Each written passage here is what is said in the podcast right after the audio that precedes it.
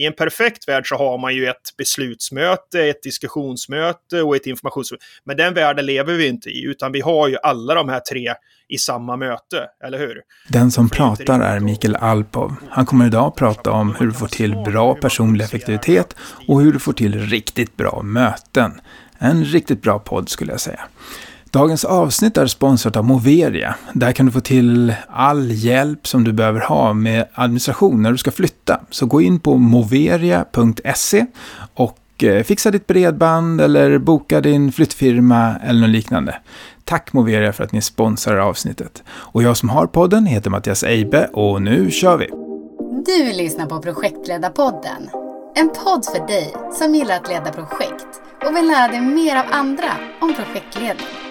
Idag har vi med oss Mikael Alpov. Han föreläser, utbildar inom personlig effektivitet, effektivt ledarskap, effektiva möten, ja det mesta som är effektivt. Han driver även chefsnätverk runt om i Sverige och ena halvan i podden Alpov Lopez. Välkommen hit! Stort tack Mattias, stort tack. Härligt att få vara här. Ja, och vi får se hur effektiva vi kan bli idag. Du har ju det verkligen överallt på din hemsida, att du är effektiv. Vad är personlig effektivitet? Det där, är ju, det där är ju världens bästa fråga och den där frågan får jag, jag vet inte hur många gånger varje vecka när man eh, kör utbildningar, föreläsningar eller bara i förbifarten. Och, och en del gör det ju med, med tänkte jag säga, på riktigt. Och en del gör det med glimten i ögat och en del tycker att det här med effektivitet är lite jobbigt. Så att eh, frågan är otroligt bra. Och jag, jag, brukar säga så här att effektivitet handlar ju inte om, det handlar inte så mycket om verktyg eller system eller processer och sånt där. Det kan det ju göra såklart. Eh, men det handlar egentligen om vad man gör och vad man inte gör. Så att det är ju väldigt mycket upp till oss själva om vi ska vara effektiva. Och effektivitet handlar väl om att minska slöseri kan jag tycka ytterst om vi ska försöka koka ner det någonstans. Alltså göra saker på så bra sätt som möjligt med så bra output som, som möjligt.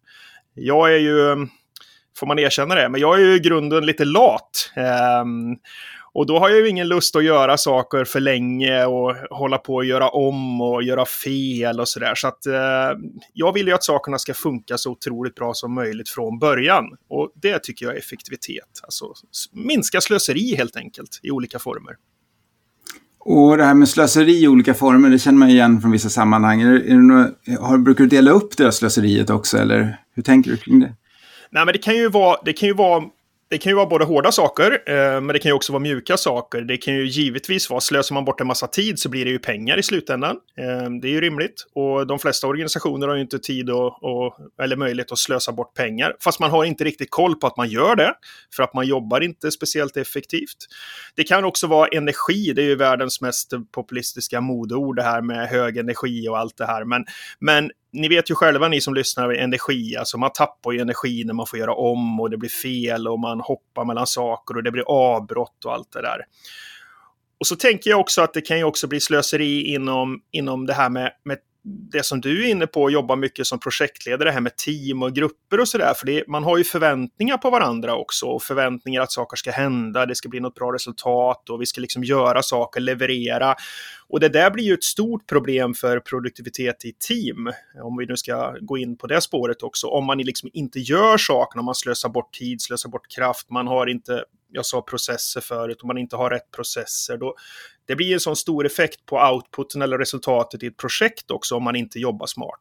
Och det som är viktigt att nämna tycker jag i sammanhanget också, för en del får ju för sig att det här med produktivitet eller effektivitet är att man alltid måste köra i 150 km i timmen framåt, man ska inte ta pauser, vi struntar i luncherna, man kommer tidigt, går sent, alltså man, man sliter så. Och det är något helt annat. Det är ju dumheter, rent ut sagt. Det är ju något helt annat. Ehm, de flesta som jobbar på ett smart sätt, de kommer ju istället kunna kanske jobba till och med mindre, fast med bättre resultat, bättre output och mer fokus och alla de här sakerna. Så att eh, en, eh, en otroligt bra fråga. Jag vet inte om svaret var luddigt, men det, det, det handlar mycket om slöseri tycker jag. Jag tycker du är inne på någonting här om att eh, man kanske inte ska jobba 110 eller 120 procent, utan man kanske ska boka upp 80 procent för att ha luft i sin kalender och det blir effektivare. Kan du berätta lite grann om det?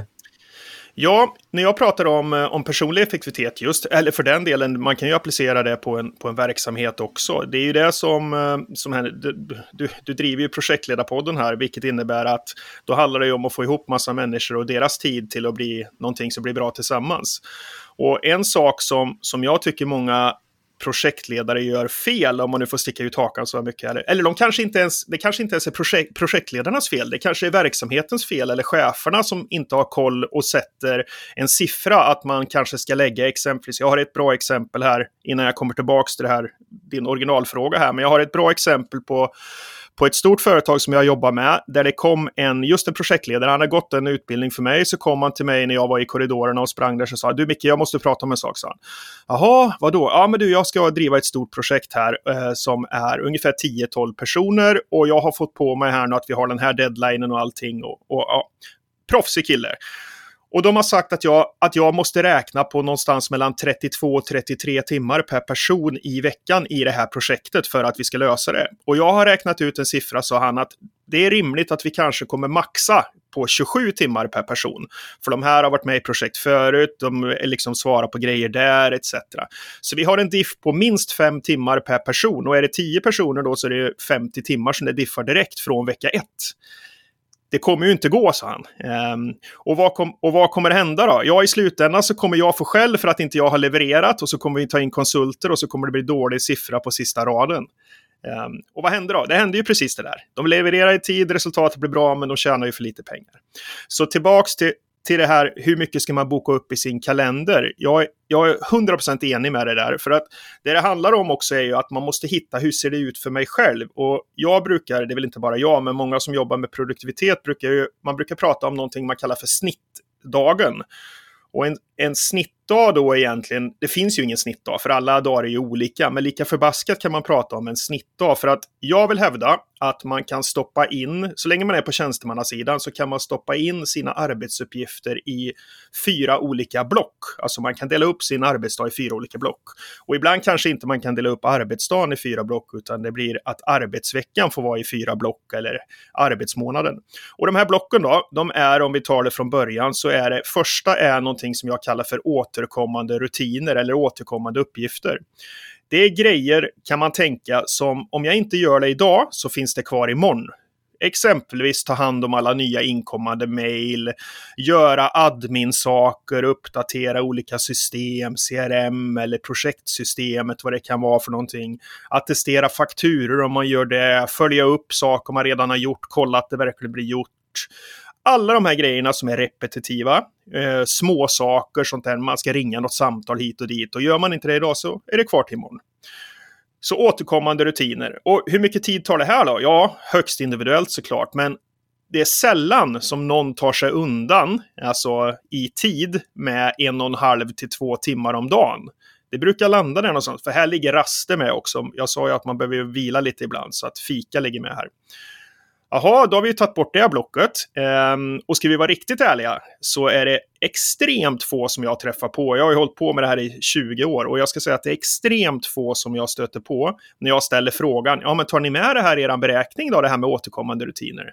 Nej, det gör vi ju inte. Jaha, när gör ni det då? Ja, men det gör vi ju bara. Ja, men får ni ihop tiden i slutändan? Nej, det är ju inte säkert då. Nej, då är det här en faktor kanske.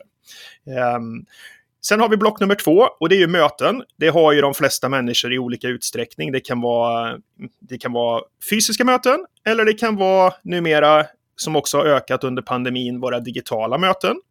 Och det har ju till och med blivit mer möten under pandemin för vi träffades ju mindre och många av de här mötena ligger ju kvar nu. Så att många människor har ju jättemycket möten och då pratar jag ju interna, externa, säljmöten, kundmöten, projektmöten, avstämningsmöten, ett till ett möten om du är chef. Alla typer av möten.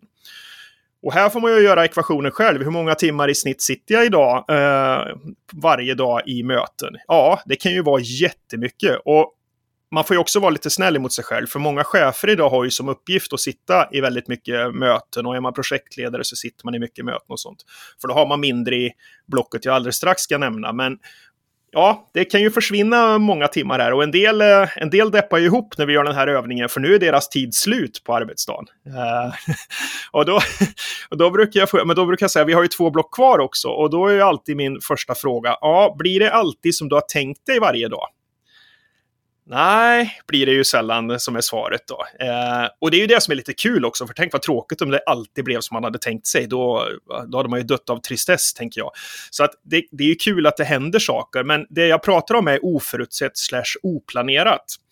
Och där, i det blocket så lägger jag allting som blir grejer man måste göra eller hantera eller agera på som man inte hade tänkt att hantera på idag.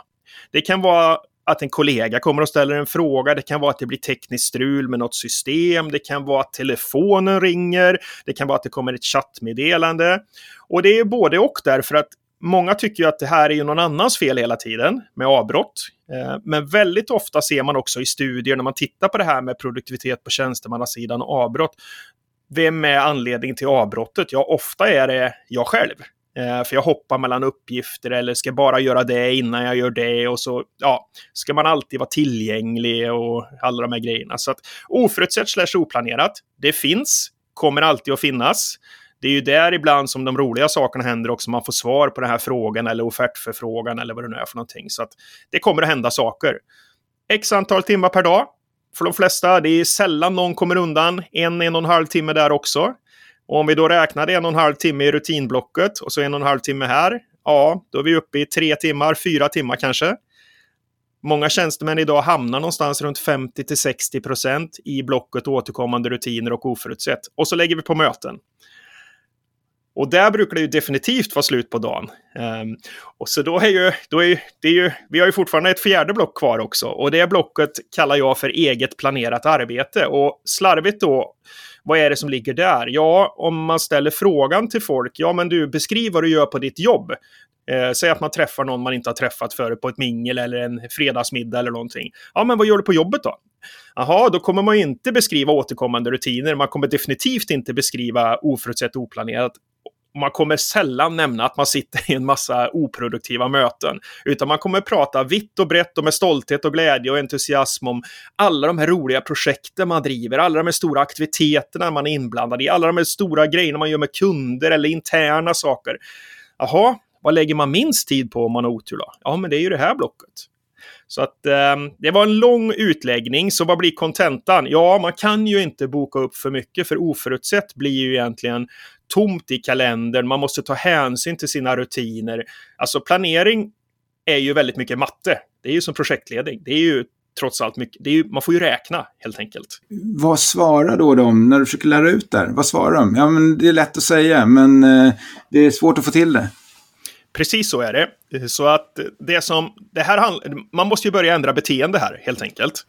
Eh, och hur ska man kunna börja ändra beteende? Ja, det måste ju börja med att man förstår hur läget är. För förstår man inte hur läget är så är det omöjligt att göra någon förändring, för då fattar man ju inte att man ska göra någon förändring. Pratar vi på, på, på individnivå på tjänstemannasidan så är det ju inte så lätt att påverka allting heller. Så att det här blir ju oftast en fråga som man måste diskutera i större perspektiv. Um, och det här mynnar, det är ju sådana här grejer, sådana här diskussioner som mynnar ut i, jag har ju varit med och, och implementerat på mängder av organisationer, både stora eh, eh börsbolag ner till mindre ägarledda bolag, till kommuner, till eh, statliga myndigheter. Alltså det här med när fasen ska vi göra olika saker under veckan? För man måste ibland ge förutsättningar för att människor ska kunna jobba också. Så jag har varit med och infört på en kommun, var, införde vi mötesfria onsdagar. Eh, jag har aldrig fått så mycket skäll någonsin kan jag säga, eh, på ett ställe. Det var kaos. Det kommer aldrig att gå. Det var allt jag hörde i eh, ett halvårs tid. Nu är de supernöjda. Ja, men onsdagarna, det är kanon, för då gör jag de här egenplanerat arbete, jag följer upp grejer, förbereder möten och allting. Alltså, jag vet att, jag, att cheferna helt enkelt tog ett beslut att vi måste ge förutsättningar för medarbetarna att kunna jobba. Jag har varit med och infört mötesfria tisdag förmiddag, torsdag eftermiddag. Jag har företag som idag inte har några interna möten innan 9.30 och efter 15.30. Utan då ligger det för att man både ska ha lite utrymme för att lämna på dagis men också göra fokusgrejerna. För när är hjärnan smartast och mest utvilad? Morgon förmodligen. Då behöver det inte ligga en massa möten där, eller att man ägnar den tiden till, eh, till eh, vad vet jag, gå igenom inboxen kanske. Sekundärt då. Gör det som är viktigast istället när du är mest utvilad och pigg. Så att, ja, det, det, är inte lätt. Det är absolut inte lätt. Jo, det är lätt. Det är jättelätt att prata om. Det är det med allt jag pratar om. I, det brukar jag säga hela tiden. Det är superlätt det här. Det är jättelätt. Men det betyder ju inte att det är enkelt att införa. Det är ju en jädra skillnad där. Lätt att fatta, lätt att förstå, lätt att inse, men enkelt att genomföra? Nej, absolut inte. Och det handlar väldigt mycket om att ändra vanor, beteenden och ibland så måste man upp en nivå som sagt var för att ah, man måste förstå att det är någonting man ska förändra. Förstår man inte att det är någonting man ska förändra utan man går till chefen och säger det är körigt att få ihop det och chefen svarar tillbaka du får prioritera bättre. Mm. Då är det ju inte medarbetarens fel oftast utan det är ju chefen som eh, man borde rycka i örat och försöka få och förstå. Eh, och det är kanske är så att chefen också är bakbunden som måste gå till sin chef och säga att vi måste justera något. För vad blir kontentan? Det blir ju att det inte blir gjort. Eller hur? Det blir ju inte gjort. Det intressanta med det här är att du antagligen får mindre gjort om du har väldigt uppbokad kalender än om du skulle ha lite mer luft och faktiskt göra saker, få saker klara. Absolut, absolut. Annars blir det ju, det blir ju liksom, det blir ju liksom sken, skenproduktivitet eller sådana hittepå-grejer liksom. Och det går ju inte för att, och det, det, det är också en grej som jag tycker, mm, jag vet inte, jag tycker ju en massa saker, det har ni ju redan märkt ni som lyssnar här, men, men jag tycker ju att man måste våga prata om saker ute i verksamheter idag också. Jag tycker vi är alldeles för fega faktiskt, det ordet. Man, man, man pratar inte om det. Alla vet att det, att det går inte att jobba på, på, eh, med helt fullbokat hela tiden. Och den här projektledaren jag sa som hade 32 istället för 27. Alla vet, alltså det, alla vet ju att det kommer ju inte att funka det kommer ju inte att funka. Alltså varför inte prata om det istället och försöka göra det bästa av det? Och det är inte att man ska sänka ambitionsnivån eller försöka förhala saker eller grejer, utan jag tycker man ska jobba både, både hårt och mycket och ambitiöst. Men, men man måste ju göra det med en rimlig, rimlig insats. För att vad handlar det om i slutändan? Ja, man ska ju förhoppningsvis både producera bra och vara produktiv samtidigt som man mår bra och har lite roligt också. Och då, det liksom går inte att ligga efter hela tiden. Och som du säger, vad händer om folk ligger på en hög stressnivå? Man hela tiden har kniven mot strupen. Vad kommer hända med kvaliteten, resultatet? Vad kommer hända med människorna i slutändan? Det kommer ju bli, ja, inte bra i alla fall. Um, det kan vi ju vara överens om. Och det har vi alldeles för många exempel på, säkert både du och jag, um, vad som händer. Och det, det handlar väldigt mycket om att ta makten över sin egen tid. Du säger att det, det kanske är, man har en chef som styr det här givetvis, men man har ändå en del saker man faktiskt kan påverka själv. Jag vet att du nämner och brukar prata om förhalningsbeteende, tom inkorg och såna här saker. Kan du berätta lite om såna här tips som en projektledare skulle kunna använda sig av redan idag? Mm. Absolut. Och jag har ju till och med en föreläsning som heter Ta makten över din egen tid. Och min första fråga när jag träffar folk, då, oavsett om det är fysiskt eller digitalt, är kan man verkligen ta makten över sin tid? Och då blir ju folk lite perplexa, för de har ju köpt en föreläsning som heter Ta makten över din egen tid. Eh, och så kommer han föreläsaren här och frågar, kan man verkligen det? Och jag, min, när det brukar bli alldeles tyst, och så brukar jag säga, nej men det kan man ju inte. Och då blir de ju ännu mer som fågelholkar. Eh, men vad kan man ta makten över? Jo, man kan ta makten över vad man gör med sin tid. Det är ju det som är det intressanta. Vi har ju redan nämnt det här med planering, ha koll på hur, hur dagen ser ut. Jag tycker ju också att man ska vara mer proaktiv än reaktiv. Det är ju också superlätt att säga. Det fattar ju vem som helst att man ska vara proaktiv och inte reaktiv. Men vad blir effekten om man kan vara lite proaktiv? Jo, man behöver inte vara så mycket reaktiv. Du nämner e-posthantering exempelvis. Jag tycker ju att man måste förstå vad en inkorg är till för. Många människor idag har ju sin inkorg som Ja, det är, en, eh, det är en härlig mix av allt. Det är grejer man ska göra, grejer man borde ha gjort, grejer man ska läsa, grejer man inte ska läsa, grejer som är skit, grejer som ska sparas, grejer man har glömt, inte vet jag. Eh, massa, massa, massa saker där. Vad är en inkorg till för? Jo, men en inkorg är ju en, ett sätt att hjälpa folk och ha en plats där man får ny information. Och då kan det ju vara att den informationen sen blir en aktivitet eller inte etc.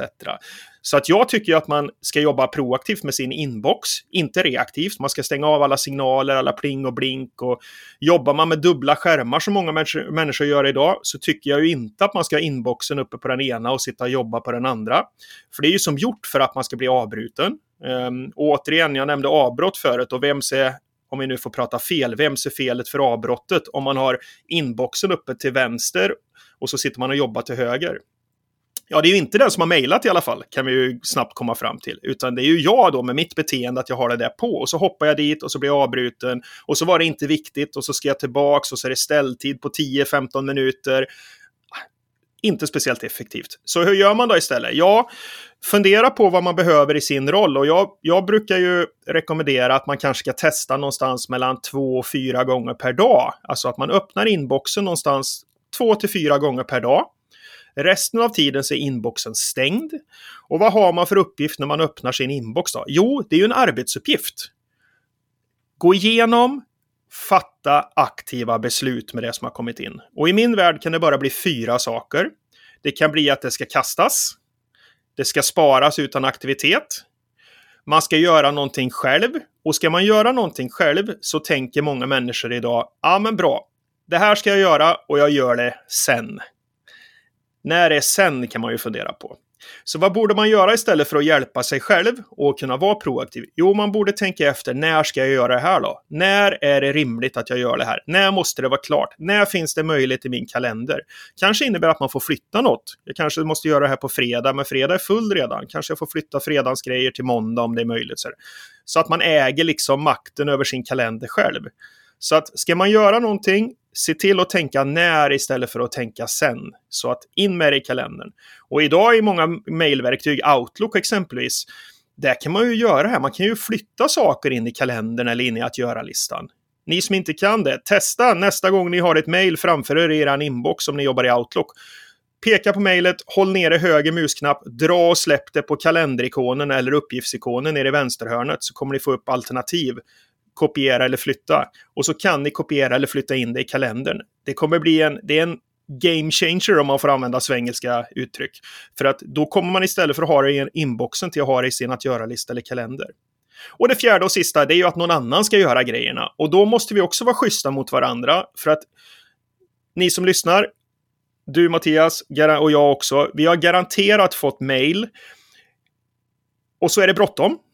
Det står någonting, det är bråttom, nu ska det göras. Och så kollar man då, jaha, men vad fasen den här personen som skickar fick ju det här för fyra dagar sedan.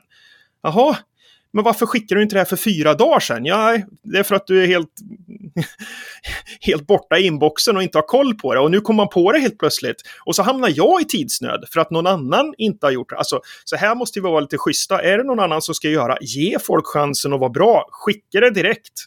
Och behöver man följa upp det, ja men då får man göra en notering i sin uppgiftslista och sin kalender igen, såklart. Så att eh, konkreta tips tycker jag. Bort med alla signaler två till fyra gånger om dagen i inboxen. Pratar vi planeringstips så finns det två jättesmarta som jag tycker är värt att nämna. Det är att man ska tänka varje arbetsdag som in och utcheckning. Så när man kommer på morgonen, istället för att sätta igång, man kan hämta en kaffe, säga hej till kollegorna, allt det här ska ni göra såklart. Men när ni väl sätter det där öppna datorn, ta fem minuter till att gå igenom dagens agenda. Vad har du i planen? Hur ser det ut? Vilka möten har jag? Vilka aktiviteter har jag bokat in? Då är man ju i rätt mindset direkt. Mycket lättare att börja rätt, mycket lättare att börja med rätt prioriteringar istället för att snabbt snika in på den här inboxen igen. Och samma sak fem minuter innan man går hem. Istället för att bara resa sig upp, springa till bussen eller till bilen eller med andan i halsen. Ta fem minuter, gå igenom dagen. Är allting färdigt? Ja, nej, boka om det som inte blir gjort för det, det kanske dök upp något oförutsett. Planera om. Ge er själva chansen att vara bra imorgon. Proaktivitet, återigen. Och sista tipset gällande planering. Fredagar, någonstans mellan förmiddagsfikat och eftermiddagsfikat, tycker jag att alla människor idag ska ha en kalenderbokning som heter veckoavstämning. Då gör man samma sak fast man gör det i lite större perspektiv.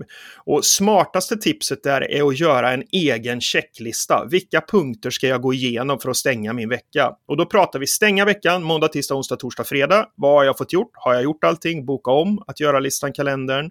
Om det är någon aktivitet, något system som måste uppdateras, ha med det också i checklistan. Och sen kika framåt på en eller två veckors horisont. Det beror ju på vad man har för jobb. Också punkter så att man liksom har koll på det. Och sen det tredje och sista. Utvärdera dig själv hur det har gått. Och det behöver liksom inte vara superpretentiöst utan har jag jobbat smart? Är det någonting som ska ändras? Har jag fått chansen att göra det jag har gjort? Behöver jag skruva på något med planeringen? Och sen fira segrarna. Och det betyder inte att man måste rassla iväg på, på krogen, men liksom fira segrar. Man måste ju vara lite glad och stolt över att man gör ett bra jobb också. Så att och vad tar det här? Ja, 45 minuter kanske. Och varför säger jag en lista? Jo, för när fredagen kommer, jag vet hur jag är i alla fall, man är inte skarpast i världen på fredag, man är trött, det har varit en intensiv vecka kanske. Då är det så otroligt skönt, det vet ni som är projektledare. Varför har man listor? Det är ju så jädra skönt att bara följa. Man behöver inte ens, bara tänk, inte ens tänka, bara gör. Bam, bam, bam, bam. Och så är det färdigt. Och så har man järnkoll så kan ni gå hem och ta fredagstacosen och sluta tänka på jobbet istället. Så att eh, veckoavstämning. Jättebra. Jag jobbar på det här sättet. Eh, Härligt! Och eh, jag har faktiskt ett, tillägg, ett, tilläggstips där som jag använder mig av. Det är när jag skickar mail under veckan och så vill jag att någon annan ska göra någonting. Då lägger jag en hemlig kopia till mig själv. Så jag har en regel i Outlook som lägger hemlig kopia i en egen mapp. Och sen när jag har min fredagsavstämning med mig själv, då går jag igenom den mappen och tänker efter. Ja, vänta, har jag fått svar på det där? Ja, det har jag fått. Då bara suddar jag det. Jag har fått svar på det där? Ja. Har jag fått svar på det där? Nej. Då åker det iväg igen. Och mm. sen med en liten påminnelse på det sättet så behöver jag aldrig känna att jag tappar någonting när jag ber någon om någonting. Och sen får jag det en gång i veckan, få en koll på det. Grymt bra tips. Ett, ett parallelltips till det. Jag nämnde ju förut att det gick att dra, dra mejl från inboxen till eh, framförallt uppgiften, eller uppgiftslistan och kalendern.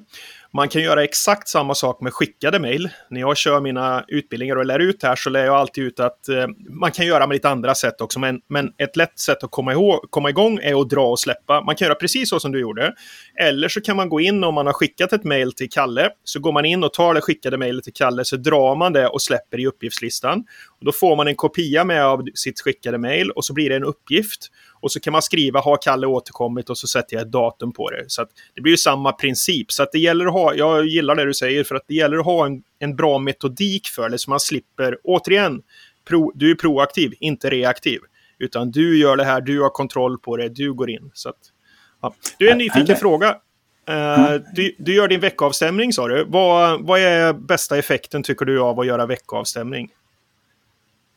Oh, bästa effekten? Nej, men, ja, men, alltså, det är ju att jag, jag tittar på vad som har hänt och jag tittar mm. på vad jag ska göra nästa vecka. Vilket gör det att när jag börjar nästa vecka så börjar jag inte med en backlog. Utan till exempel, jag kanske ser att jag har dubbelbokade möten nästa vecka. Jag kanske ser att det här kommer jag inte hinna med. Och då kan jag höra av mig ett antal dagar innan och säga det, att jag behöver flytta det här mötet. Och sen på det sättet när jag kommer igång på måndagen. Nu vet jag faktiskt vad som är det bästa. Jo, det är att jag kan ta helg. Att det inte mm. surrar en massa saker i skallen. Utan jag gör ordning min att göra-lista. Jag kan till och med ha en startup-lista vad jag ska börja med på måndag morgon. Och sen kan jag släppa allting. Så jädra bra. Det är precis den effekten som jag vill att man ska känna också när jag... Jag brukar ibland få frågan, ja men du om du skulle ge, ge ett effektivitetstips, alltså vad är det absolut bästa tipset du kan ge? Jag väljer alltid veckoavstämning Ehm, före allt annat. Gör man sin veckoavstämning på ett bra sätt, investera 45 minuter, kanske en timme i sig själv på fredag för att göra det här så kommer man få den effekten du pratar om och man kommer få så otroligt många andra effekter också. Kontroll, överblick, proaktivitet, man har koll på tiden. Alltså det, det, är så otroligt lite tid som investeras med en output som är fantastisk. Så att eh, ni som inte gör det, Gör det. Och ni som inte har fått det att funka, gör en lista. För det är den största anledningen till att människor inte får sin veckoavstämning att funka. Det står veckoavstämning i kalendern. Och så kommer man dit på fredag. Jaha, vad var det där då? Det var något jag hörde i någon podd eller det var någon konsult som sa.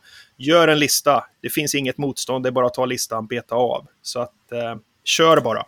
Någonting annat som jag fått tips om och som jag jobbar med väldigt mycket, det är att batcha uppgifter. Så om jag får under veckan kanske jag får ett antal mejl som rör ekonomi. Eh, då ser jag till att lägga dem i en grupp och sen gör jag det under en halvtimme. Och då jobbar jag bara med ekonomibitarna. Och det gör det att ja, det blir mycket lättare än att jag tar varje mejl i taget tvungen att ställa om. Och sen jobbar jag med, och det tror jag du har nämnt någon gång också, med Pomodoro-metoden. Mm. själv har jag väldigt lätt, jag tycker det är kul med må många olika saker. Jag gillar nästan att bli avbruten. det poppar saker i skallen. Just det, jag måste ta det där.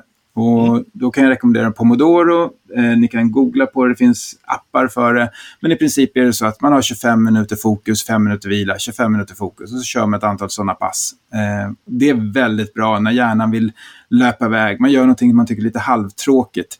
Då är det otroligt bra att köra med en sån liten app eller liknande. Jag vet inte om du gör det också?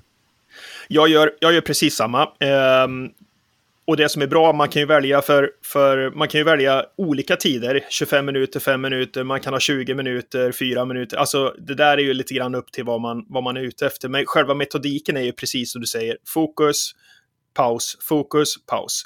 Så att jag gillar det själv, för jag är precis som du. Jag har ju tusen järn i elden. Jag har ju massa saker som jag vill göra. Um, och jag har en massa roliga saker och jag har en massa tråkiga saker som alla andra.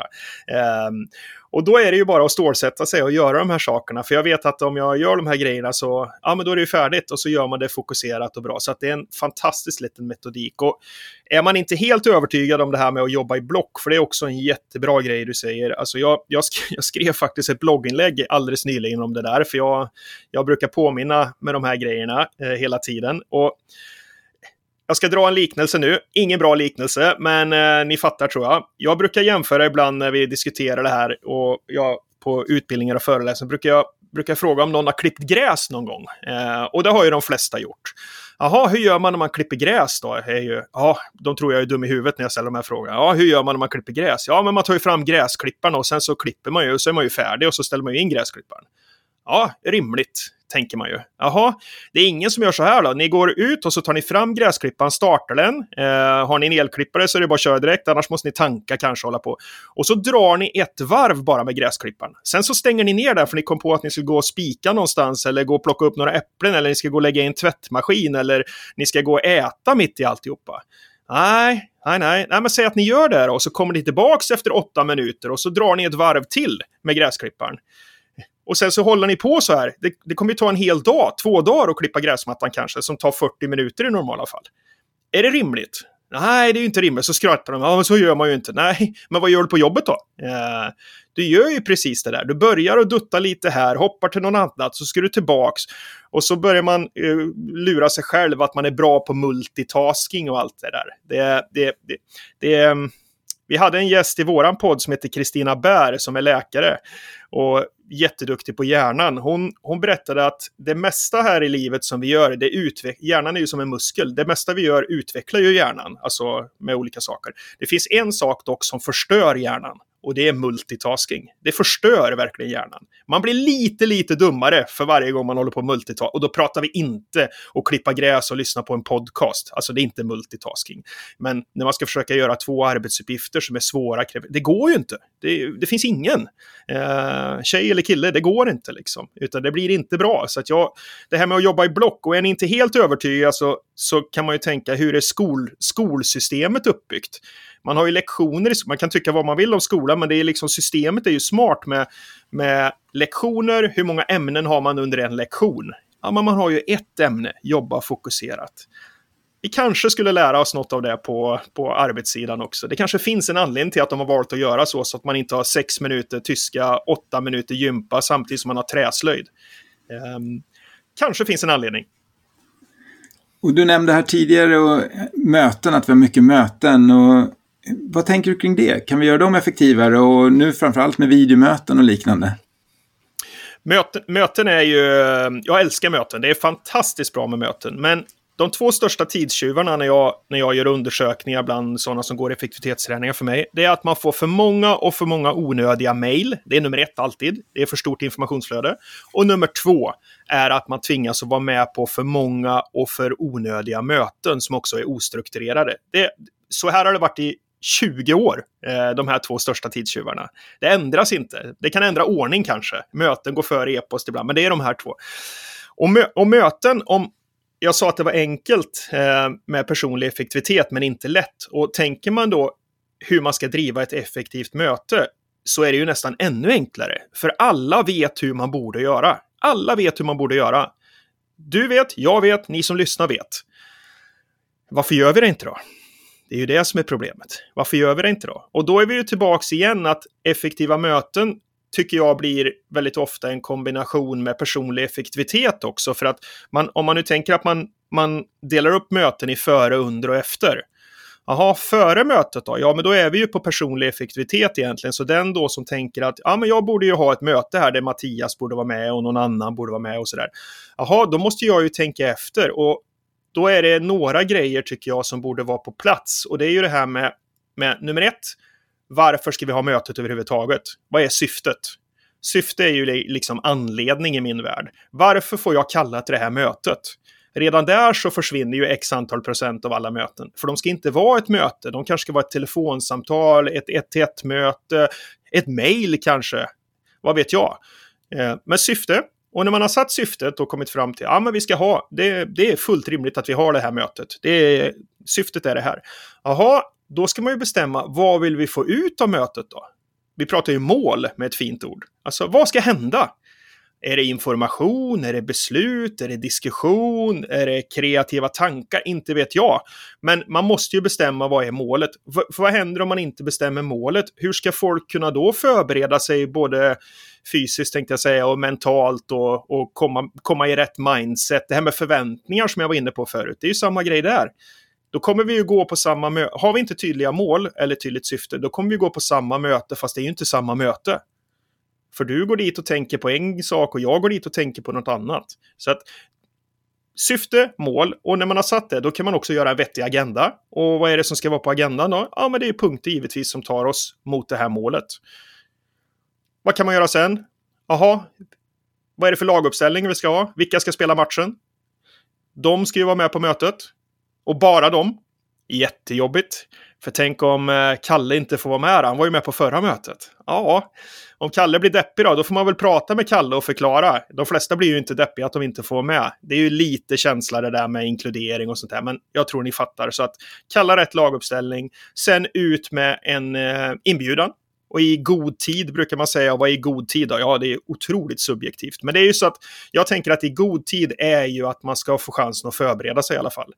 För i en kallelse så ska det ju stå med också syfte, mål, agendan, eventuella underlag om det är någonting som ska läsas. Och sen så tycker jag också att man kan lägga med, jag vill att ni förbereder det här. Pa Mattias, det här. Du har punkt 6, förbered det här. Du har det här. Eller alla ska läsa det här dokumentet eller någonting. Gör man det där lilla så kommer det göra underverk på möteseffektiviteten. Om vi nu får till det här innan. Jag vet inte vad... Är det, är det vanligt att det är så här tycker du? Du, du är ju också i otroligt mycket möten. Liksom. Hur, hur gör du med de här sakerna tänker jag? Eh, jag försöker jobba på det sätt som du beskriver. Eh, mm. Jag har som krav i mina projekt att det åtminstone ska finnas syfte i, i alla möteskallelser. Och eh, då måste man börja ändra det beteendet, för det är inte alltid alla människor som gör det. Och det gör jag oftast genom att eh, jag tackar nej till alla möten där det inte står ett syfte i. Och så blir de arga och så undrar de, eh, men du tackar nej, det här var jätteviktigt. Ja, men det stod inget syfte. Du hade väl ingenting där att göra. Och då brukar det ta någon vecka och sen börjar alla skriva syften i alla möteskallelser i projektet. Bra. Så det, det handlar om att få det här beteendet och ändra det. Och likaså det här du beskriver med att man kanske inte alltid gör en agenda. Men om man kan åtminstone få syftet, och när det är större möten då ska det finnas en agenda. Och har man inte den tiden att förbereda mötet, då ska man nog inte ha mötet. För att då tar man Nej. tid från alla andra. Och I värsta fall, då kan man faktiskt skriva i agendan att vi börjar mötet med att göra agendan. Men då är alla medvetna om det, då får de ta med sig ja. frågorna. Och så börjar man så. Så att, nej, det här är otroligt viktigt. Sen likaså att man kan i Outlook kan man ställa in att eh, möten är inte en timme. Bokar du ett möte på en timme så blir det automatiskt 50 minuter. Bokar du ett möte på en halvtimme så blir det automatiskt 25 minuter. Så att folk har tid att flytta sig mellan mötena. Eller kanske faktiskt ta en kopp kaffe eller vad det nu kan vara. Små sådana saker som man kan faktiskt ändra på som gör folk att tri trivas bättre och att det fungerar bättre. Ja, jag, jag håller med till 100 procent. Och inställningen som du sa där, den går, man på, den går man upp i vänsterhörnet på arkiv och sen väljer man inställningar och så går man in under kalender så är det bara att ändra precis som man vill ha det. Så det är superenkelt. Arkiv, inställningar, kalender och så ändrar man bara. Ehm, och du, nu sa du ordet beteende där. Det nämnde jag ju när vi pratade personlig effektivitet också, för det är ju precis det det handlar om. Det är ju beteende. Eh, och enbart beteende som måste ändras. Och här måste man ibland också tycker jag, lyfter en nivå och vågar. Jag, har, jag jobbar ju det här och hjälper många företag med det här också och då pratar vi på organisationsnivå. Alltså så att man börjar diskutera de här sakerna. När ska möten ligga? Hur långa ska de vara? Vad har vi för krav innan? Man kan, vi har ju nämnt Outlook flera gånger. I Outlook kan man lägga in som textblock som finns. Man kan spara som, som, eh, ja, som en mall eller ett textblock kan man säga i Outlook. Där då kan man lägga in syfte, mål, agenda, bla bla bla. Så varje gång man kallar till ett möte så klickar man bara på det här textblocket och så åker det in, tjoff, och så fyller man på med syfte, mål, agenda och allt vad det är för någonting. Så att det går hur bra som helst då att höja det här liksom och våga prata om det, för de flesta tycker ju lika. Ja, men möten fantastiskt, men våra möten är inte fantastiska. Eller så är det man säger att Mattias möten är alltid fantastiska, men Mickes möten är inte fantastiska. Jaha, vad beror det på då? Och så får man börja diskutera det här. Så att Ja, jag tycker det är rätt. Och pratar man om hur, man, hur, hur driver man ett möte då? Ja, men det är ju det här med att starta och sluta i tid. Och kan vi då hjälpa varandra genom att sluta fem minuter innan hel eller tio minuter innan hel, då har man ju precis som du säger. För idag, hur fin ambitionen än är, hur duktiga vi än är, så har vi ju ibland inte ens chansen att komma i tid. För att det är sådana här back-to-back-möten. Vad fasen, man behöver ju ta sig emellan. Hjärnan behöver ställa, man kanske behöver gå på toa för tusan, hämta en kaffe. Andas ut, tänker jag. Eh, så att där får vi ju hjälpa till liksom. Och sen brukar jag ibland säga, men hur ska man lägga upp ett möte då? Det flyter ihop lite med när man gör agendan såklart. Men jag tycker man ska tänka lite mer som ett träningspass när det kommer till ett möte. Och hur gör man ett träningspass? Jo, man värmer upp, sen dundrar man på med det jobbigaste och så varvar man ner.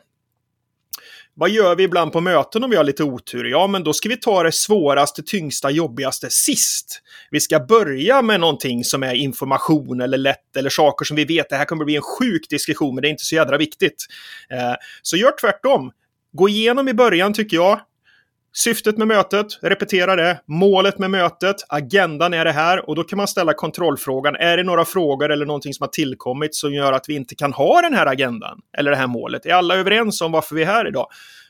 Det är uppvärmningen. Sen kan man dundra på med det tuffaste och jobbigaste direkt och sen tar man de här infopunkterna för att i en perfekt värld så har man ju ett beslutsmöte, ett diskussionsmöte och ett informationsmöte. Men den världen lever vi inte i, utan vi har ju alla de här tre i samma möte, eller hur? Eh, för det är ju inte rimligt att, att boka tre möten för samma. Men man kan vara smart med hur man pulserar mötestiden liksom. Um, och sen har vi min, eh, min eh, säger man nemesis eller käpphäst eller någonting. Jag tycker ju att man ska... För övrigt anser jag att alla övriga frågor bör deletas. Det är... Många har ju med på sin agenda idag övriga frågor och det har ju en tendens att bli Pandoras ask om vi har otur. Um, för det kommer handla om väldigt, väldigt ofta om saker som inte har med det här mötet att göra. Uh, och det kanske rör en eller två eller tre personer på det här mötet också. Så får alla sitta där som gisslan och lyssna på det här. Um, så att um, mycket smartare att ta det i början, som jag sa. Är det något som har tillkommit som vi måste ha med för att vi ska kunna göra det här mötet på ett vettigt sätt? Eh, dyker det upp övriga frågor någonting, då får vi ha en parkeringsfunktion. Att vi parkerar, ja men hör vad du säger, kanonbra input, har inte så mycket med det här att göra, men vi skriver ner det och så ser vi till att rätt person tar det efter mötet. Eh, så inte liksom bara totalt snäsa av, men parkera och vara tydlig att nu går vi tillbaks till, till vad vi vad vi är här för egentligen. Vilket kräver ju mycket av den som är mötesledare oftast. Och våga ta den, det stoppet. Eh, och det är det ju inte alla som gör, men det är viktigt. Så jag tycker hellre man ska avsluta alla möten med en utvärdering. Lite så här veckoavslut, eller veckoavstämningstänket. Alltså avsluta med att utvärdera. Behöver, behöver inte ta mer än 3-4 minuter också. Har vi nått dit vi, dit, dit vi ska? Har vi hållit oss till agendan? Har, vi, har alla varit delaktiga? Och helst öppna frågor, inte stängda frågor som jag sa nu som man kan svara ja eller nej på. Utan hela tiden försöka bli lite, lite bättre till nästa gång. Och det här gäller ju möten som är repetitiva i ett projekt eller någonting sånt där. Så att vi, vi försöker att bli lite, lite bättre till nästa gång. För det alla gillar det. Um, apropå slöseri, återigen. Och här kan man ju hjälpa till att återigen det här med ändra beteenden. Om jag börjar boka mina möten till fem över, vilket för övrigt inte finns en funktion för i Outlook att få automatiskt, det måste man sitta och pilla med. Exakt. Eh, men om jag alltid gör det, då kommer folk lära sig det och tycka åh vad bra och kanske börja göra det och så kan man få det att smitta av organisationen. När det gäller det här med övriga punkter, då brukar jag försöka använda det både med den här parkerat-listan, som jag tycker är mm. utmärkt, tycker jag alla ska ha. Men sen även i början på mötena och framförallt om, har, om vi ska ha effektiva videomöten då. I början på mötena kör jag alltid varvet runt. Och det då har man 20 sekunder på sig att säga om det är någonting om agendan, vill du prata om någonting, behöver du gå iväg med hunden. Du har de där 20 sekunderna och så kör vi alla får säga någonting. Har vi tid så kör vi även en sån 20-30 sekunders på slutet, precis som du säger med utvärdering. Mm. kan vara vilken fråga som helst. Grymt.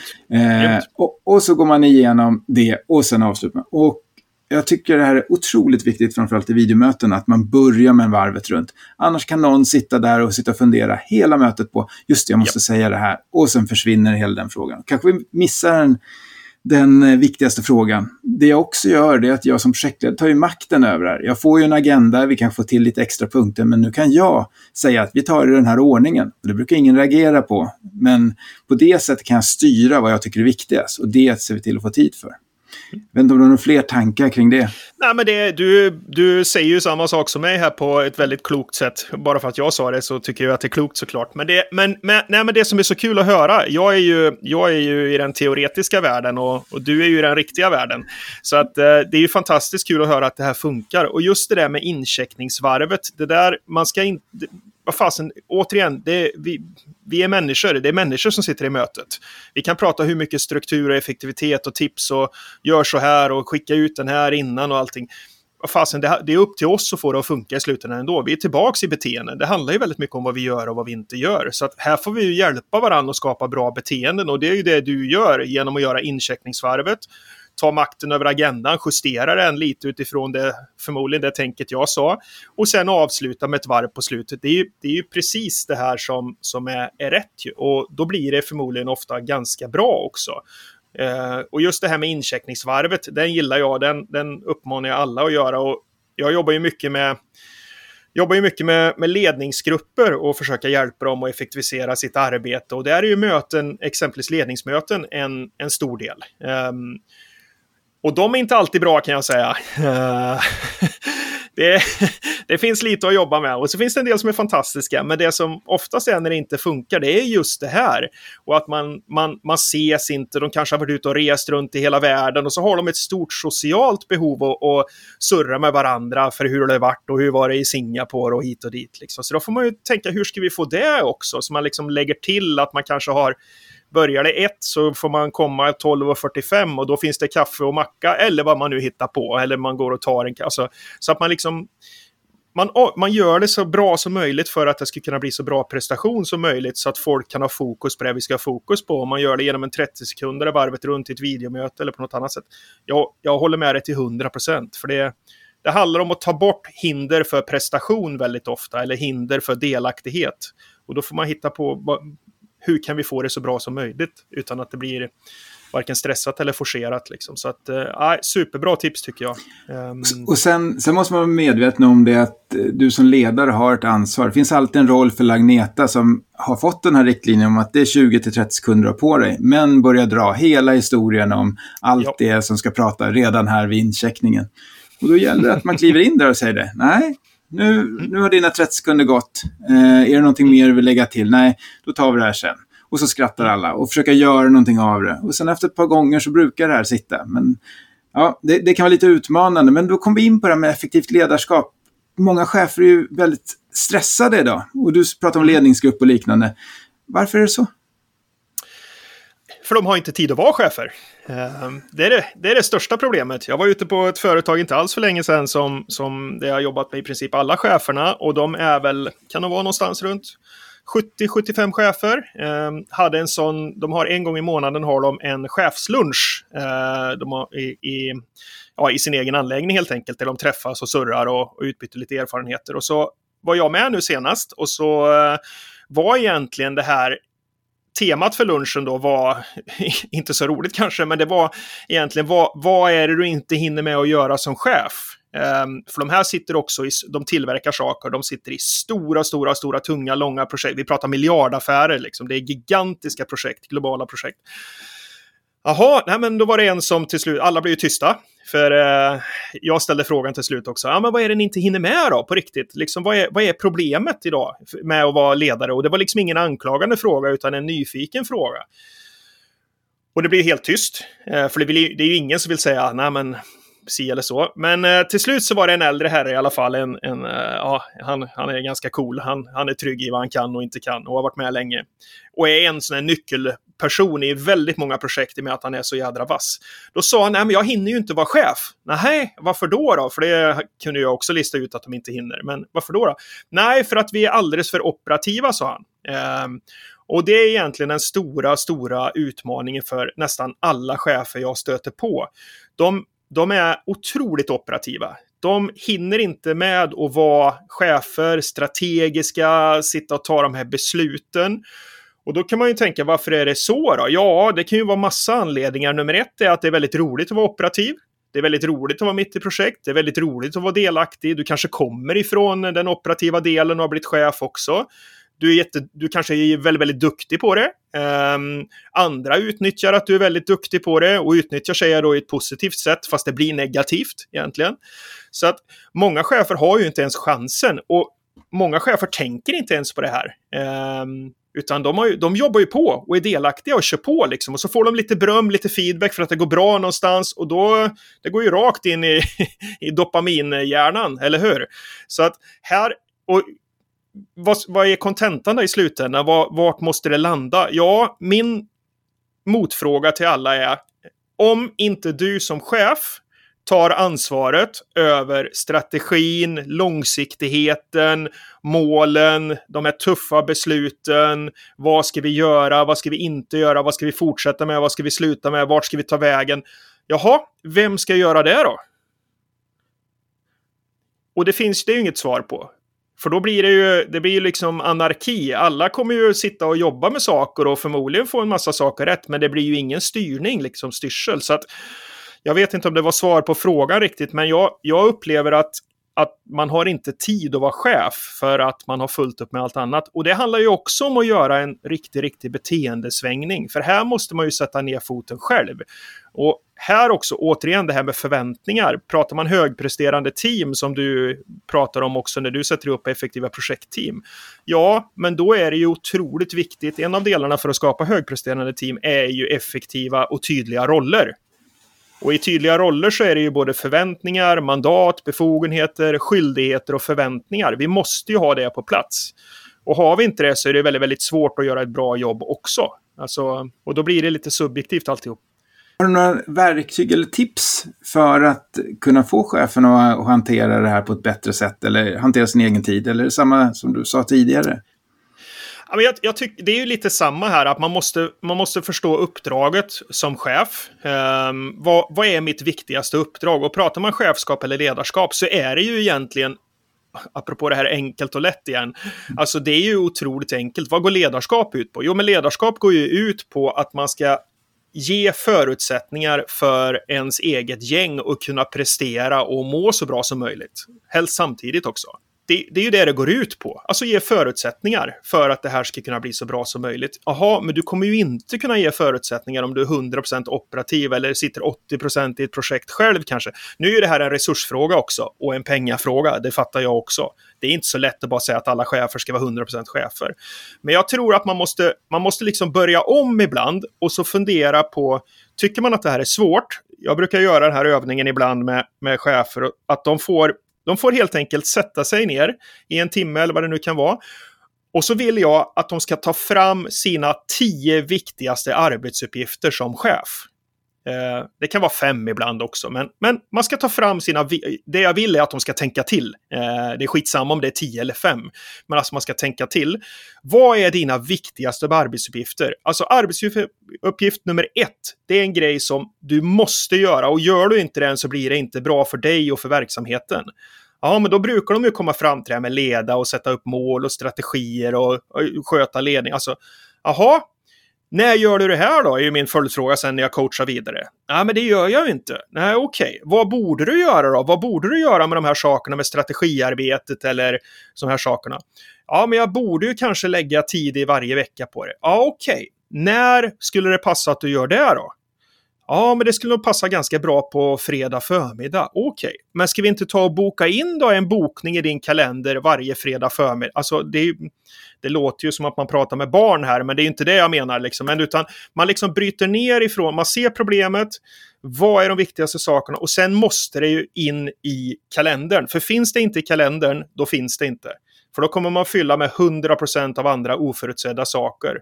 Och som chef eller medarbetare spelar ingen roll. Du kommer, det, fylla upp kalendern och fylla upp dagarna, det är det minsta problemet. Eh, men det ska vara med rätt saker. Så jag, jag tror man behöver backa tillbaks. Och då säger en del så här, ja men vi har ju sån här eh, befattningsbeskrivning och grejer. Ja, ja, men det är väl bra kanske.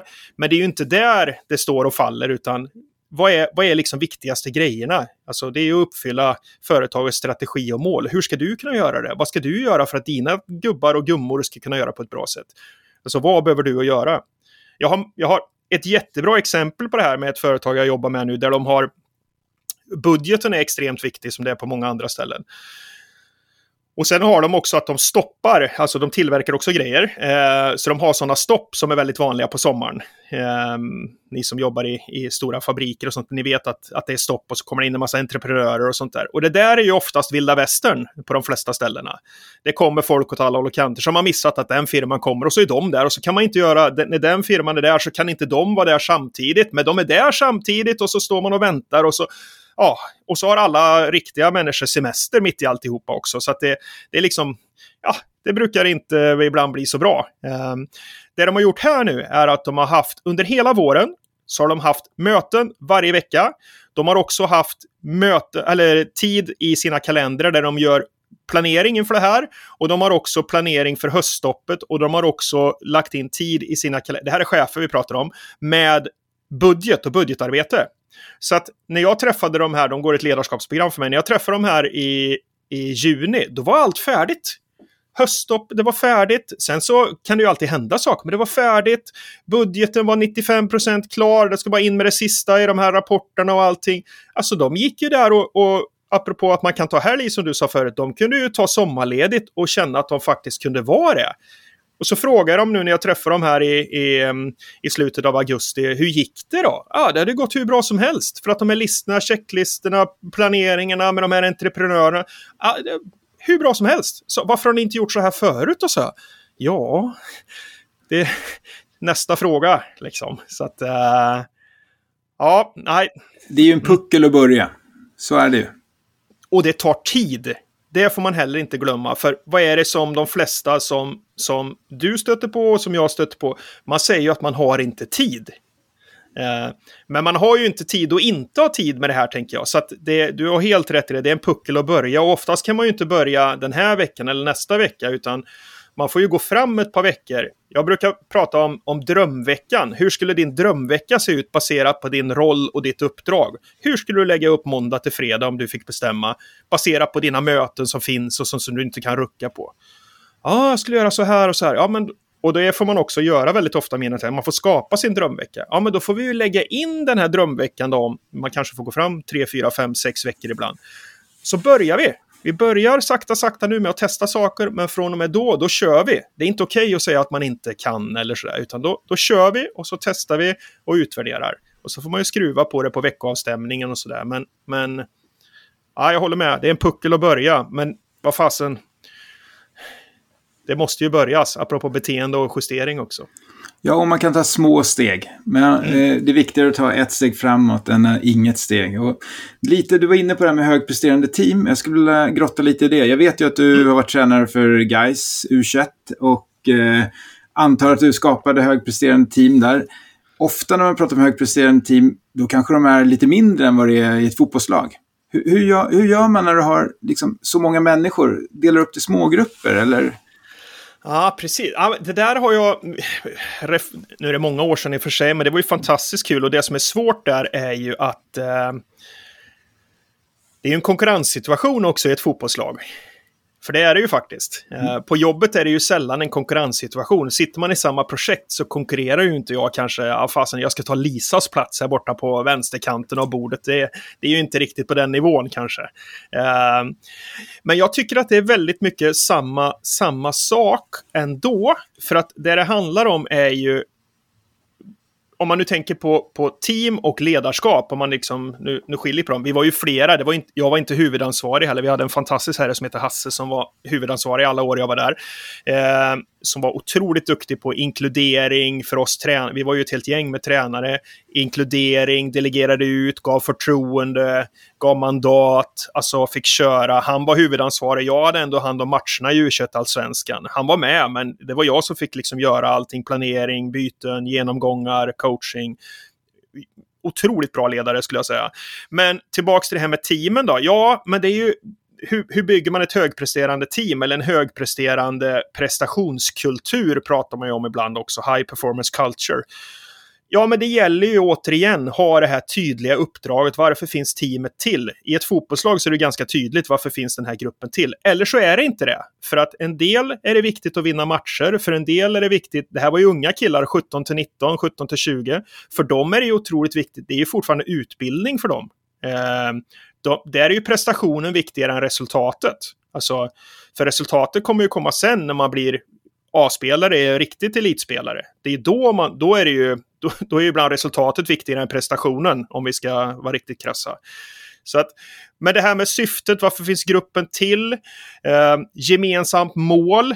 Vad är målet med det här gänget? Vad är målet under året? Ja, vi ska spela den serien, vi ska spela den turneringen, vi ska åka på den resan. Alltså tydliga mål som vi kan förhålla oss till, för då kan man också göra aktiviteter och träna utifrån det.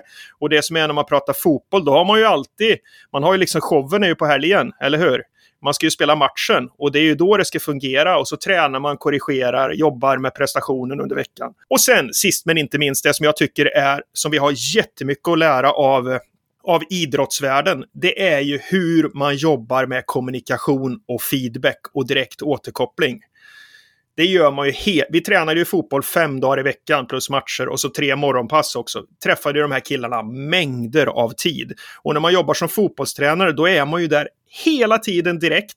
Man är med i olika övningar, man är med och förstärker. Nu gjorde du det där bra. Tänk på att slå passningen kanske två meter längre åt vänster, för då kommer det här att hända. Och så testar man att slå passningen två meter längre åt vänster och så händer det här. Och så förstärker man. Ja, men såg du vad som hände nu? Nu hamnar det rätt för den och så blir det rätt. Man är ju jättetydlig där eh, i, i feedback och kommunikation och man pratar med spelarna hela tiden. Vad gör man i eh, vad gör man i många, på många företag idag? Jo, man har ett utvecklingssamtal kanske. Eh, som brukar vara kast, eh, om vi ska vara riktigt ärliga. Och så har man ett lönesamtal. Jaha, och sen så pratar man inte på det här sättet med sina medarbetare resten av tiden. Nu pratar jag om, om worst case scenario här. Vad ska man lägga in med sina medarbetare? Ja, man ska ha ett till ett samtal. Det vet jag att du jobbar med med dina team när du är projektledare exempelvis. Ett till ett samtal. Fokus mer på prestation, slit, välmående, följa upp och det har gått med olika saker. Hur ofta? Ja, det styrs väl av, av behovet. Kan vara en gång i veckan, kan vara var fjortonde dag, var tredje vecka. Men hela tiden coaching, feedback fi på prestation och beteende. Skapa relationer det är ju otroligt framgångsrikt. Och går vi tillbaks till det här med ledarskapet då, vad var problemet för cheferna? De hinner inte vara chefer. Och så kommer jag och säger, ja men du ska boka upp ett till ett samtal kontinuerligt var fjortonde dag med alla dina direktrapporterande medarbetare. De tittar ju på mig som jag är dum i huvudet, för det kommer ju aldrig att gå. Fast det kanske är den första grejen de skulle plita ner ihop med strategiarbete i sin kalender. Så att ja, knyta ihop säcken med högpresterande team. Jag tycker ju att det som är viktigt är att få folk att, att, att dra åt samma håll. Och det gör man ju genom att sätta upp, alltså varför finns gruppen till? Tydligt mål, tydligt uppdrag, tydliga roller där vi också har mandat, befogenheter, skyldigheter och förväntningar. Och förväntningar från tre håll. Det är från personen i fråga själv, från andra personer i teamet och från chefen. Eh, och det här ska ju helst lira, att man har samma förväntningar. För det tycker jag är en av de största anledningarna till att det blir konflikter i många team och många grupper idag. Det är ju, det är ju att förväntningarna är så jädra olika. Och det gör att man inte ser på samma sak på samma sätt. Så att eh, så tydligt uppdrag, tydliga roller, förväntningar och sen jobba jätte, jätte, jättemycket med kommunikation och feedback, återkoppling, positiv förstärkning, gärna mer än negativ förändring. Men hela tiden trycka på det positiva, förstärka det positiva. Och det finns massvis med saker som är positivt överallt, hela tiden. Och jag tänker på det här med ett lättmöten, att de har inte tid med de här varannan vecka. Ett tips där det är ju faktiskt att börja prova det och sen lära sina medarbetare då att det är på de mötena vi tar upp problemen. Då kommer inkorgen minska, vi kommer minska de här samtalen och man får struktur på det. Och jag brukar gärna ha en plannertavla till exempel i Teams och där får de skriva upp vad ska vi prata om vid nästa möte. Likväl att jag skriver upp saker som poppar upp så inte jag behöver störa medarbetarna om det här kan vänta ett par dagar. Och så tar man det på mötet. Det är grymt. På det sättet så sparar man jättemycket tid. Men jag tänker på även i fotbollslaget eller när du jobbar med andra högpresterande team folk kommer ju och går. Hur, mm. hur jobbar du med det? För att det är väldigt lätt i teorin. Då har man ett team, det är åtta personer. Eh, man jobbar med dem där i, i ja, under en viss tid och sen så blir de jättebra. Men så ser inte verkligheten ut. Nej, pratar man fotboll så kan de ju helt plötsligt försvinna till något annat lag eller bli sålda eller sluta eller vilja bli sålda så för de inte tycker det är roligt och så sitter de och surar ur istället. Och då är de ju inte direkt bra i ett team så att det är snarare, snarare destruktivt. Jag, jag, jag tycker att det som hjälper till, det där är ju inte lätt såklart, för att det blir ju på något sätt en, en, en omstart. Och ni som kan eran Firo exempelvis, eller ni som kan eran Wheelan, um, ehm, Integrated Model for Group Development, som det heter så fint, hennes modell, de är ju väldigt lika. Med Firo-hjulet, som ni säkert känner till många av er, så menar man ju på att man ska gå igenom fyra olika stadier. Och i Firo menar man också på att om man byter ut en medarbetare när man är i det sista stadiet, då hoppar man tillbaka till ruta ett. Ehm, det tycker man inte enligt Whelans modell, för att det behövs inte om gruppen är mogen och att man har det här med tydligt uppdrag, tydliga roller, förväntningar. Man har en grupp som presterar bra, man har en chef som är med mer som rådgivare, bollplank bakom. Men som kanske om det byts ut en medarbetare får steppa in lite till då såklart. Och, för man hoppar ju tillbaks lite ändå i den här, den här gruppprocessen där. Så att jag tror att ju tydligare vi kan ha det och ju bättre vi kan ha det utan att det liksom är fyrkantigt och stryk. Man måste ju ha lite konstnärlig frihet också. Men, men ju bättre vi har det med varför gruppen finns till, vad vi är ute efter, vad vi ska prestera. Du kommer in i mitt team här Mattias och du ska spela högerback här i det här projektteamet. Jaha, vi förväntar oss att du kommer jobba med det här. Stämmer det överens med vad du tänker också? Och så har man ett möte, går igenom allt. Ja, nu kommer Mattias ta över de här grejerna. Han kommer jobba med det här, kommer jobba ihop med den och den och den mest. Bra. Ni får gärna ta ett möte, snacka ihop er hur ni gör och hur ni diskuterar. Så att man liksom återigen bara vågar att ta i den här frågan direkt istället för att så gör man på många sätt. Man bara byter ut den och så hoppas man att det ska funka. Och det kommer ju inte att funka. Så att, eh, ja. Och sen ett, 1-1-samtalen där också, tror jag som chef, speciellt när det är en ny person, tror det du säger är ju jätteviktigt för att skapa det här förtroendet också och få möjlighet att diskutera. För det kommer ju vara tusen frågor i början som ny. Hur erfaren man är som projektledare eller fotbollsspelare för den delen. Man kommer ju ha massvis med... Det är ju osäkert hur självsäker man än är så är det osäkert att gå in i en ny konstellation. Så att då får man ju vara lite proaktiv där också och hjälpa till och snacka och stötta och peppa. Liksom. Lägga lite tid på det helt enkelt. Kanonbra. Vi på Projektledarpodden, vi gillar ju att lära oss av misstag, gärna andras. Har du gjort några misstag som du kom på och kan dela med dig av, som vi kan lära oss någonting av? Ja, men jag, jag, jag fick ju den här frågan av dig så att jag har ju hunnit att tänkt lite. Eh, och misstag, vad fasen, man gör ju misstag varje vecka skulle jag säga. Men det, det, jag tycker att det som jag har som sticker ut mest, eh, eller sticker ut som att det lät att det var, var jätte, jättehemskt, liksom. men det var, jag satt som motsvarande projektledare i ett, i, ett, i ett team eller i en grupp, ganska stor grupp, 35-40 personer, det här är ett par år sedan. Eh, jag hade gjort samma sak en gång förut, mer eller mindre, med näst, eh, ja, en del människor var lika och en del var, var, var nya. Jag vet ju jättetydligt vad uppdraget med det här, eh, den här gruppen är och det här projektet. Eh, jag brinner för, för det som tusan. Eh, tycker att sakerna är nästan för självklara. Men det betyder ju inte att det är det för alla andra. Så att det som, det som slarvas med då, eller som jag slarvade då ihop med, med den här gruppen då som drev det här projektet, var ju verkligen att förankra att alla hade samma uppfattning. Um, och också det här med att vänta in och ge folk lite tid. För att om man kan någonting väldigt, väldigt, väldigt bra och är helt övertygad om hur det är, så är man ju, man har alltid som chef ett informationsövertag brukar jag säga. Man vet ju mer än de andra. Man är ju på en annan plats, apropå Kübler-Ross förändringskurva också, ni som känner till den. Man är ju någon helt annanstans som chef oftast. Och det där glömmer jag bort ibland, för jag är, ni märker, jag pratar ju snabbt till och med. Jag, och jag agerar snabbt. Och jag säger inte att jag agerar liksom konstigt på något sätt, men man är, jag är för snabb ibland. Vilket gör att man tror att man har med sig hela gruppen, hela teamet och att de tycker att det är lika fantastiskt som jag. Fast det är inte säkert att det är det. Så det gjorde jag eh, rejält i ett, i ett projekt tycker jag. Där, där jag var alldeles för snabb. Till slut var det någon som sa till mig faktiskt. Eh, vi får nog lugna ner oss lite för att alla är inte med och alla är inte på samma sätt och det är inte sådär. Så att då, nej jädrar, så är det ju faktiskt. Så att det var jättebra att jag fick den feedbacken av en person som vågade att säga det. och så fick vi lugna ner oss lite, ta ett varv till, ta, diskutera lite, göra lite sociala aktiviteter för att, för att slappna av lite. För det blev liksom lite för så här bam, bam, bam, bam. Så att det är ju ett misstag tycker jag och att man, man, man, man tar saker för givet och tycker att det är så jävla självklart. Och vad händer med effekten, produktiviteten, glädjen? Ja, men den blir ju inte bra.